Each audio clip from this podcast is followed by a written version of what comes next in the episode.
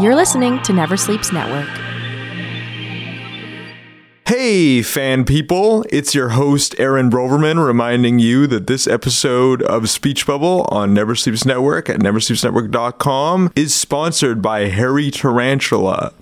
And the thing I love about comics are the crossovers. You know, those intercompany crossovers DC versus Marvel, Batman versus Spider Man, Spawn versus Daredevil. I mean, really, the sky's the limit.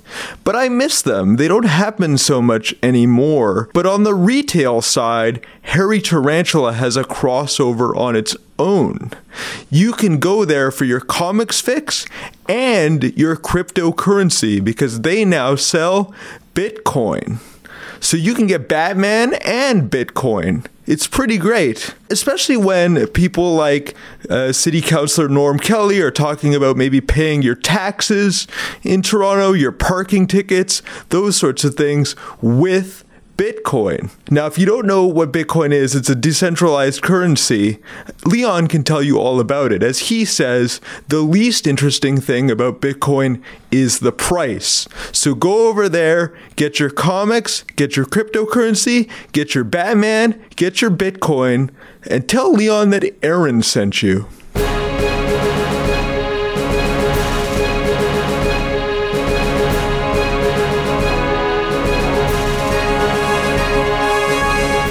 Listening to Speech Bubble, the podcast that goes one on one with Toronto's comic book luminaries. Here's your host, Aaron Broverman. Godspeed, old chum.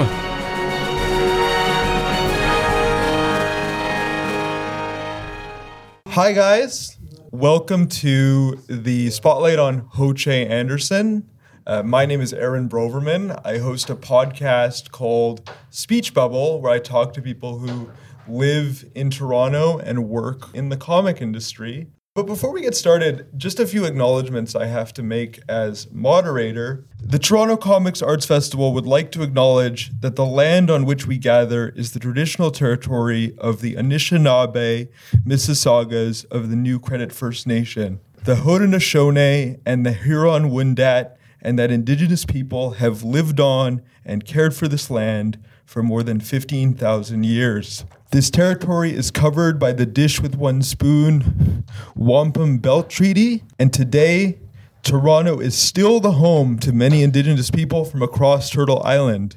We acknowledge that settlers on the land directly benefit from the process of colonization. In recognition of our gathering on these lands for TCAF 2018, the festival has made a donation to Native Child and Family Services of Toronto, and we look forward to increasing our support and programs for Indigenous creators in the years to come.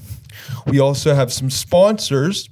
TCAF 2018 is sponsored by Seneca College's Faculty of Communication, Art, and Design. TCAF would also like to thank our presenting sponsors, The Beguiling, Little Island Comics, and Toronto Public Library. Thanks to our media sponsor, Now Magazine. We also recognize the support of the Canada Council for the Arts, the Ontario Arts Council, and the Toronto Arts Council. So, welcome everybody. Uh, you're not here for me, you're here for our guest, Ho Che Anderson. Ho Che got his start doing the I Want to Be Your Dog sort of erotic comic. He also is best known probably for his comic biography of Martin Luther King Jr. called King. Uh, he's done Scream Queen, and uh, his latest release is a release called Godhead, where a corporation gives people the opportunity to talk to God. So please welcome Ho Che Anderson. My friend's looking at me funny as she claps. Ho also designed the poster uh, for TCAF this year. So that, that's a pretty great honor because there's been a lot of artists who've uh, done it in the past. I wanted to start kind of with uh, what were some of your influences growing up? Who influenced you and what kind of uh, genre, fiction, or comics? So my the first person that really influenced me when I was growing up was uh, Jack Kirby. I was crazy about Jack Kirby. I was crazy about those weird distortions that he put into his characters and that kind of over the top dynamism he put into his storytelling. I didn't really understand it, but it was very attractive to a young person. And right, at, so it was, I was a Marvel zombie, is what I'm saying, as a little kid. And uh, after that, it was Steve Ditko. It was like the big one. I got a bunch of uh, annuals, not annuals, uh, no digest comics of uh, reprints of uh, Spider-Man uh, that Lee and Ditko did in the beginning that stuff just really, really impressed me, and it really kind of that put the seed of wanting to be a visual storyteller into me. That's awesome. And you grew up here? Yeah, I grew up. I was born in England. I lived in England until I was five years old. Then we moved to we moved to the Toronto area. I moved to Jane and Finch back when it was really gnarly. Yeah, and then I've been in Scarborough for most of my life, and then well in Toronto really most of my life, but it's Scarborough and then Toronto. Cool, cool. That's awesome. So what made you go from a comics fan to somebody who wanted to do comics and how did you break in gosh in some ways i feel like i'm still breaking in to be honest with you but i was one of those people who was always drawing and always writing as a young person and I, have often said that i sort of feel like um, the medium sort of chose me more than i chose it because when you're all you're doing is writing stories and you're drawing pictures it sort of becomes a natural fit to just want to do comic books after a while I, have often defined myself more as a visual storyteller than anything else because I'm also involved in the cinema world as well as uh, the comic book world. Anything where I can combine words and pictures to tell a story is something that excites me. Nice. Stylistically, I, I see some influences from like you know old Soviet sort of yep. posters yep. and those sorts of things. Can you talk a bit about like what influences your style as a professional? Oh, I didn't cover the part about breaking in your last question today. Uh, we'll come back to that. Yeah, we'll come back. We'll come back to that. Uh, yeah, I'm very much, uh, in terms of my visual style, moved by things that are very graphic in nature and very bold in nature. That Soviet kind of, uh, you know, Russian Revolution era artwork that you mentioned is is is a huge had a huge impact on me when I was starting out. I was also really uh, inspired by the Art Deco and Art Nouveau movements. Alphonse Mucha and artists like that really kind of really the decorative nature of his work really kind of impressed me. And um, the kind of bold stylization you get in Art Deco really kind of impressed me. So yeah, and then as I got deeper into the comic book world, it was people like Howard Chaykin that really kind of like, because he's a guy, he has a lot of the same influences that I have, kind of 1930s, 1920s illustration, and uh, a love of sort of bold graphics in his work. Guys like that really put the fire in me. Yeah, I definitely recognize in, in your early work, definitely you see some Howard Chaykin. Are you kidding? And, I was ripping him yeah, off yeah, yeah, relentlessly for about ten years. Yeah, yeah, and then and then you sort of grow into your own yeah. Your own style. No matter how much you try to copy other people's work, eventually your own stuff is just gonna is just gonna evolve. So it's the thing I always say to aspiring artists is copy the hell out of people that you admire. And you know, you don't have to worry about that after a while because you will emerge, whether you wanted to or not. Right, right. Okay. So you're most known for King, and we, we can go back to the breaking in sure. uh, question through this question, I think. Right now, uh, I guess April was like the 50th anniversary of his assassination, and yes, HBO. Sir put out uh, this documentary. I think it's called King in the Wilderness. Yeah, I've, I, have i have got it on my queue. I've not seen it yet. And but it really reminds me of the opening pages of King when you have people that knew him, like right. talking about him, sort of in a mm-hmm. talking head style. Oh, interesting.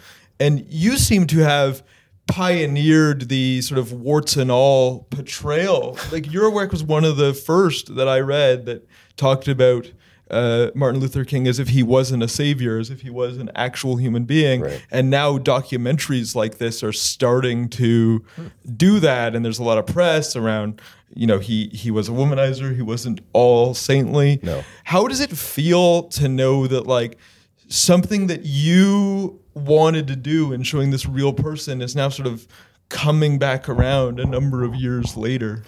Honestly, I didn't realize that was the case until you mentioned it like a second ago. So I don't know. I have to take a second to process that. I mean, I wasn't attempting to topple the myth, nor was I attempting to be any kind of a trailblazer or whatever the hell. That's what came up in the research that I came across. Mm-hmm. And my philosophy has always been King is absolutely a, uh, a um, an inspirational figure, but for me to be inspired by somebody, I need to know that they're not too far dissimilar to myself. You know, what I mean by that is I, I find it hard to be inspired by somebody who never makes a mistake, who is saintly in every way. It's more inspiring to me to know that somebody can start off on the same kind of base level that the rest of us are on and rise above and achieve. So to me, it wasn't again, it wasn't about toppling the myth. It was trying to show people here's the full breadth of this human being, and look what they're able to achieve despite it. Right. If they can, you can, fool. What attracted you to Martin Luther King specifically when you could have done a biography of anyone? Um, uh, paycheck. It was uh, it was an assignment. Getting into the breaking in thing. Um, when I first started, I started to get into this field when I was 14 years old. There used to be a publisher in Toronto called Vortex Comics, and they were uh, they were I think the original offices were on Spadina back in like the early to mid 80s. And uh, I went down there with a portfolio. I was like stinky and uncombed here and disheveled, and my work was shitty. And when I walked up, I had a lot of confidence though. So I walked in there and I was like, here's my stuff. And they showed me the door. And then about uh, two years later, I tried the same thing. But this time, I guess I'd improved a little bit. I'd probably taken a bath. And they, they let me through the doors. And, uh, and that started an association with Vortex Comics. So that's where I started to become a quote unquote professional. Um, I got good, I got better, and then finally I got good enough that I started to show my stuff around to publishers in the States and in Europe and whatnot. And uh, finally, after a lot of rejection, Fantagraphics Books said to me, you know, we, I can see something in here. Would you like to do some work for us? But it wasn't actually Fantagraphics proper. It was their offshoot, Eros Comics, which was their pornography offshoot, which arose after the success of Howard Chaykin's Black Kiss around 1988, 1989. They realized, oh my God, sex comics, we can like make some money here because they were going into the shitter. They were about to go out of business, and this kind of this like added the gave them a financial boost. And uh, so I kind of came in on that wave. On my first conversation with Gary Groth, who was, you know, I think he was working under a pseudonym for his for his Eros work. He said, "Look, I, I want to do a series of historical comic books. The first one I want to do is uh, I want to start off with Martin Luther King. Interested? Kid me? Is like my I'm finally getting somebody to pay attention to me, offer me some cash to do some work, and he's offering me two books, like one of my own creation and something else that he wants to do. I'm totally in." I had never really been that interested in Martin Luther King before that. I'd seen him, you know, I'd seen him around. I'd seen like documentaries about him, and he'd been a figure I was aware of, but I had never had the inspiration or the interest to delve into his life story in any great detail. So I was kind of excited to do it. Um, one of the things I like about doing this kind of work is it affords you an opportunity to do a bit of research, you know, and learn about stuff that you don't really know that much about.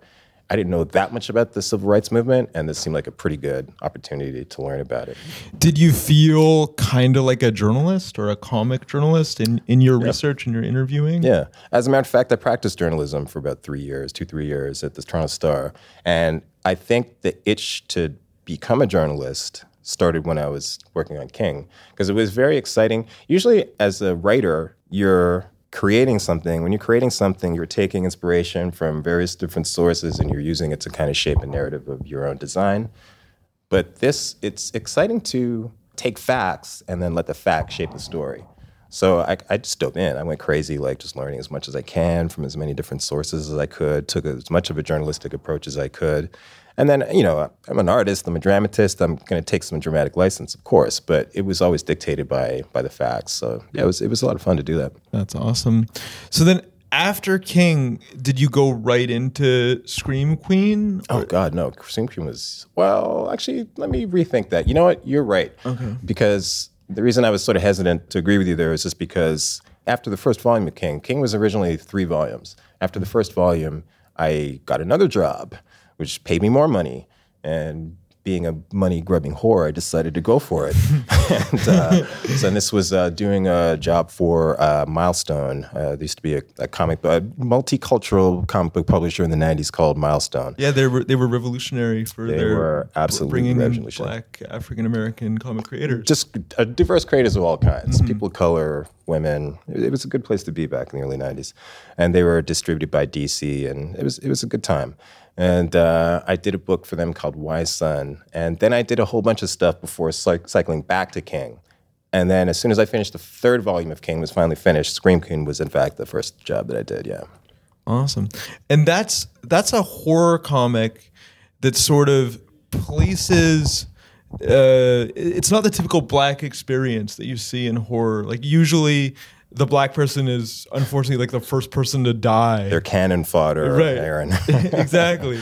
So so in this case, the the black the black character, the black protagonist is is a, is a woman, and she is the killer, but she's very empowered, and she's very like judge, jury, and executioner uh, for people that are bad, kind of like a vigilante. So can you spiritual talk, vigilante? Yeah, spiritual sure. vigilante. So can you talk a little bit about uh, what you wanted to do with that and flipping the script of the traditional uh, black experience in in horror? Yeah, absolutely. Um, it wasn't really that thought out. It was simply, you know, I had a story that I wanted to tell, and I had a protagonist, and that was kind of it. And I sort of thought I'd let the layers sort of sort themselves out as I went.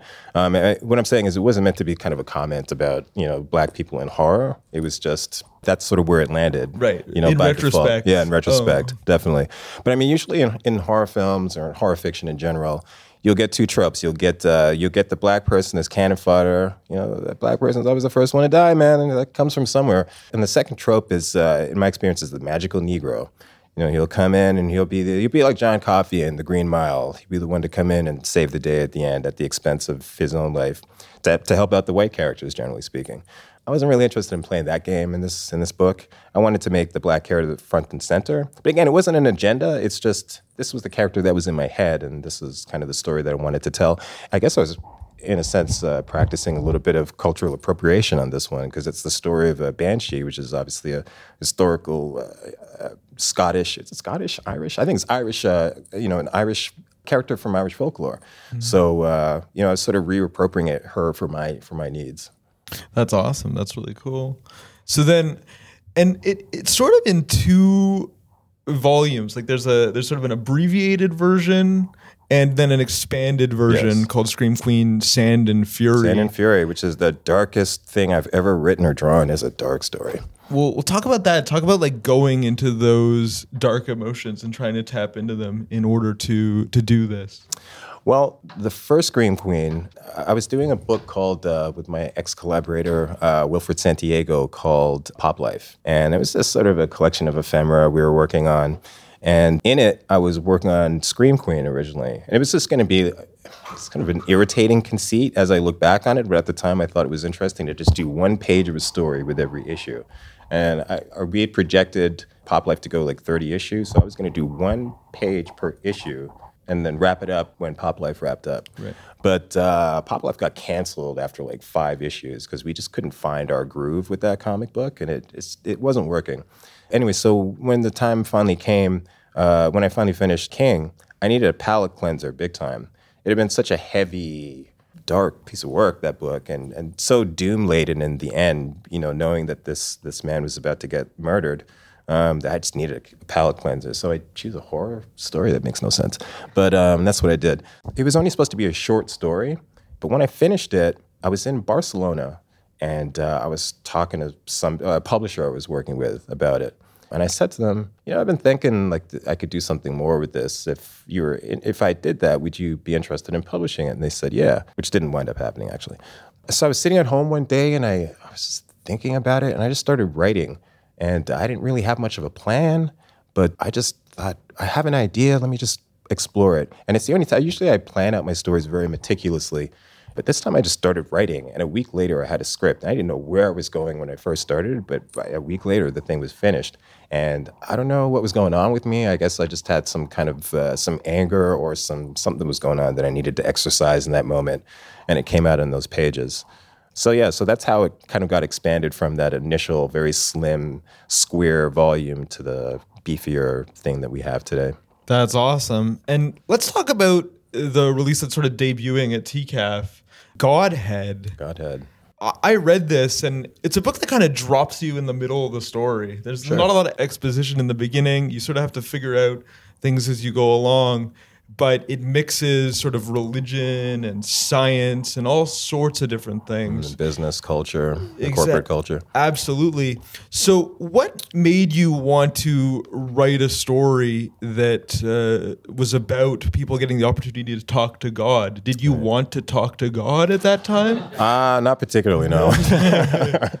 um, I don't think God would have much to say to me either, to be honest. So let's see. Well, my grandparents, my grandmothers, were both, and who I think only met one time, but they were virtually the same woman and that they were just obsessed with the Lord. And uh, every time I was, was around them, it was always, you know, you're a sinner. You need to repent and find Jesus and all this stuff. And I was like, yeah, Granny, you got this. So it's always kind of been in my head, but I was never able to kind of. I, I believe there is something beyond us out there somewhere, but I have a hard time putting the label God onto him, her, or it. And uh, so, you know, I think all of us are spiritual to some degree, whether we want to admit it or not. And uh, certainly, it's something I've kind of had in my life that I've fought against for many years, or and tried to embrace over the years as well. Anyway, less long preamble. So around uh, 2000, well, just around the time that the towers fell, I was a magazine illustrator at that point, and uh, I was also I was doing a bunch of stuff. And as a magazine illustrator, I really wanted to get into the corporate world, to get into the business illustration, because there's a lot of money to be made in that. At the same time, I realized I had not written or drawn an original story in a long time. This was like, again, around 2000, 2001. And uh, I wanted to create something. And I'd always loved crime, science fiction, and whatnot. I thought, oh, maybe I should try my hand at doing a science fiction story. And uh, so, anyway, at the time, I was thinking about doing, I was doing the corporate portfolio I was doing another thing where was, I was trying to come up with a crime story called Morris Minor. It's going to be like a 1970s New York City set crime thriller. At a certain point, as I was working on both of those projects, they started to just merge in my mind. I'm not sure exactly how, but eventually I was thinking of them as the same thing. So I decided to drop the idea of doing the corporate portfolio. I dropped doing the crime story, and it occurred to me to try science fiction. So I thought, let me do that. So um, at the time, the towers had just dropped, and it was incredibly martial atmosphere. You know, we're about to go, you know, North America, the states about to go off to Af- Afghanistan, and then later to Iraq, and same thing in Canada. And there's something going on there. And there was a kind of paranoia that I had not felt, honestly, since uh, I was a teenager during the Cold War. So this story started to emerge, and I had this idea about having a bunch of futuristic, like Black Panthers, like taking down a corporation or something. I didn't know exactly what it was. And I was in the shower one day, scrubbing off my disgusting body, and there was uh, the idea just popped into my head a machine to like talk to God. And I rejected the idea due to what I, you know, my experience with my grandparents and all that. But the idea wouldn't go away. Sometimes they're like worms, you know, they start to drill into your head an idea, and no matter how you, try to pull them out, they won't, they won't do it. So I, I just, I kind of gave in at a certain point. And so I thought, you know, we've got, we've got this corporate drone, basically, that emerged out of the story, which is the CEO, which is like the lead character. And then we're juxtaposing who's like lives in this corporate bubble. And then we've got the other character, which evolved out of the crime story aspect, um, Racer Calhoun, who's a former soldier and kind of messed up, you know, mentally and a lot of PTSD and, and a, a, bit of a wanderlust. He's always had a nomadic spirit, and for the first time in his life, he's sort of settled down with a woman for the you know for a couple of years, and it's looking good. But he's got a restlessness, and an offer kind of drops on it comes in you know drops on his lap to go off on one more adventure and uh, so that's that's kind of how the thing started to started to take root in my mind and yeah you seem to have hit on stuff that we're we're struggling with like right now like the the relationship between you know capitalism and spirituality and and and yeah. that sort of thing like you know religion gets sold to us all the time and yeah. packaged Absolutely. and there's a struggle between you know being s- spiritual and modest, but then also making money. And mm-hmm. and you know how do you marry those two things? Is right. that something that you think a lot about? Absolutely. I mean, um, you know, I was kind of examining business culture, not the minutia of business culture, but sort of the spirit of business culture. You know, the idea is that this corporation is trying to privatize religion, basically. You know, corporations have gone into like the Middle East and, and Central America, and they've swooped in. It's, a, sort of mini colonialism. They've sort of swooped in to places where there's not a lot of money and, and a little bit of political power, and offered a bit of cash, and then rewritten the rules so that you know, so that the local citizens don't have access to their own resources. This has happened in Bolivia. This has happened in many places around the world. So my idea was sort of like this corporation is trying to privatize people's spirituality to some degree, which is a little bit how I feel about about organized religion. You've got the you've got uh, the Vatican Bank. I think it's got like eight billion dollars in it. You know, it's got like you know coming up on two billion people who uh, who are members of the Catholic Church. I mean, that's a business, man. They're like every new member that they bring in, it's they're bringing in more cash. So yeah, there just seemed to be sort of a natural dovetail between business and religion that I wanted to explore. Well, and there's there's a mysterious secrecy around what happens at the Vatican Bank and who has money and interest there, and Yeah. that sort of thing. So there's there might be a corruption aspect. Who knows? Maybe they've got their own machine to talk to the Lord. Exactly, exactly. Well, I, I wanted to mention that uh, Ho Che will be signing uh, between three and four at the Fantagraphics table, but uh, I wanted to open it up for questions for sort of the last half hour. Does anyone have a question? Boom. Lay down, me brother. Tell us more about your experience at Vortex. So you came back two years later. You were 16 years old. Yes, sir. Um, what were you doing for them? What was that like at 16? What kind of process or feedback were you getting? Yeah, it was weird, man. It was like uh, it was like a mini comic book cult in that place. So Did you have your own ongoing monthly? Or? Oh God, no. So what happened was uh, they were looking, they were publishing a book called Mr. X at the time, just sort of science fiction detective story, which I loved. I was crazy about that book, and uh, and I knew they were local, so I thought it made sense for me to go and check them out. And uh, they were trying to bring in new talent. They were very much into fostering new talent at that point, and uh, I think I kind of fit the bill for whatever reason. But the thing about the, I'm hesitant to name names at this point, but uh, the publisher, let's just leave it at that. It's a bit of a shady character. He had had some nefarious dealings with uh, some of his artists, like the Hernandez brothers were working for him at that point and were having a difficult time collecting the money. in there at some point. Pardon me? Seth was. in Seth there. was in there too. He also had some issues with Bill. And, uh, you know, when you're 16, you're starting out, you don't care about that stuff. So uh, all I cared about was that this person was paying me a bit of attention.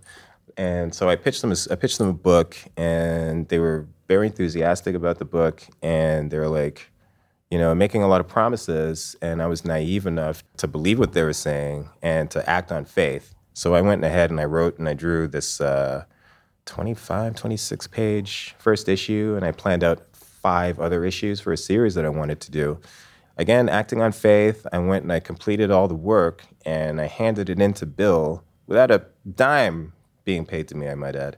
And he's like, he rejected it. You know, he, they were very encouraging at first. They were like, okay, we can, it's not exactly what we were looking for, but we can fix it this way, we can fix it that way.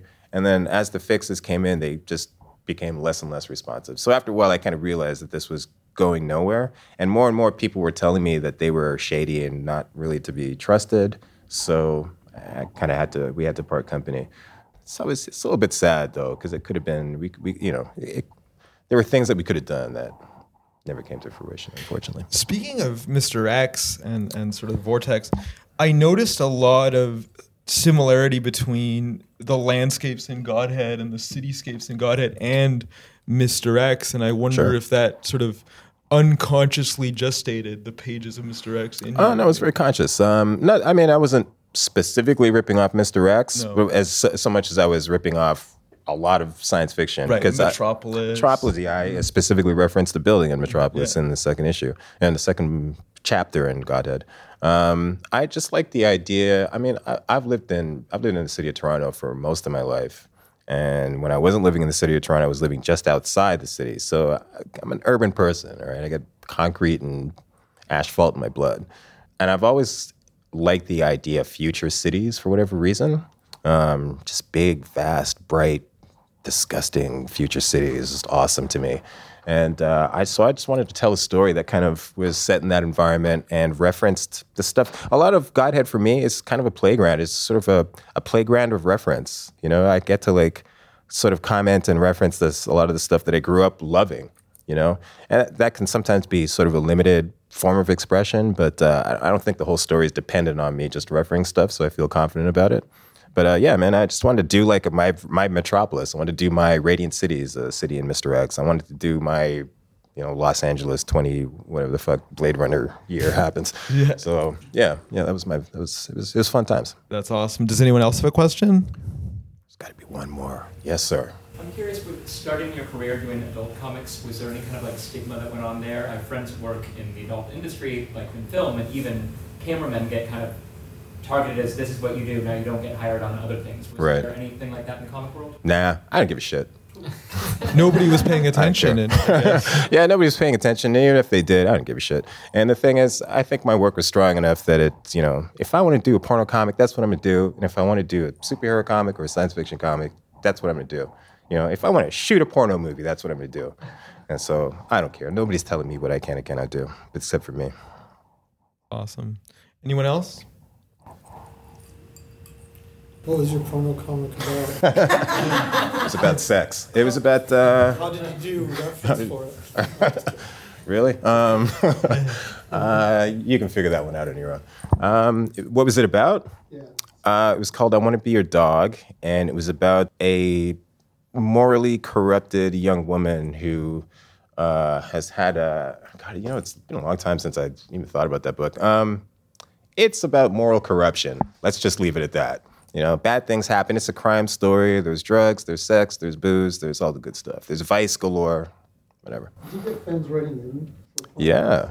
I love that issue blah, blah, blah. I got more fan letters for I Want to Be Your Dog than I've gotten for anything I've done in the last like 20 plus years. So I think that tells me I should be doing more sex comics, is, is the lesson to be learned from this. Godhead is something that is obviously going to continue. There's other Yes. volumes in this series. How long do you think it's going to go? What are your future plans? Well, this story wraps up with volume two, which is underway now.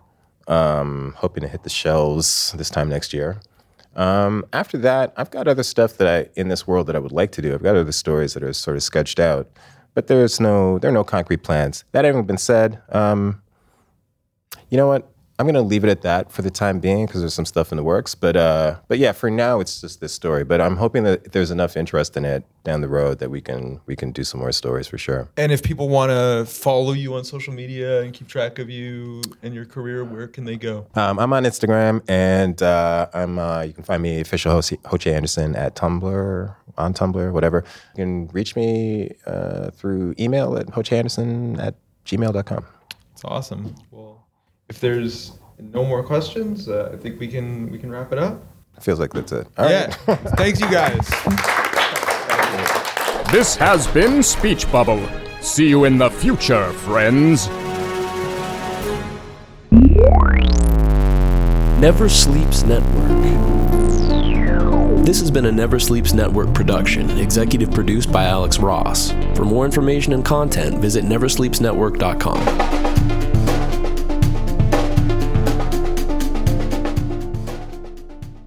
Speech Bubble on Never Sleeps Network at neversleepsnetwork.com is executive produced by Alex Ross.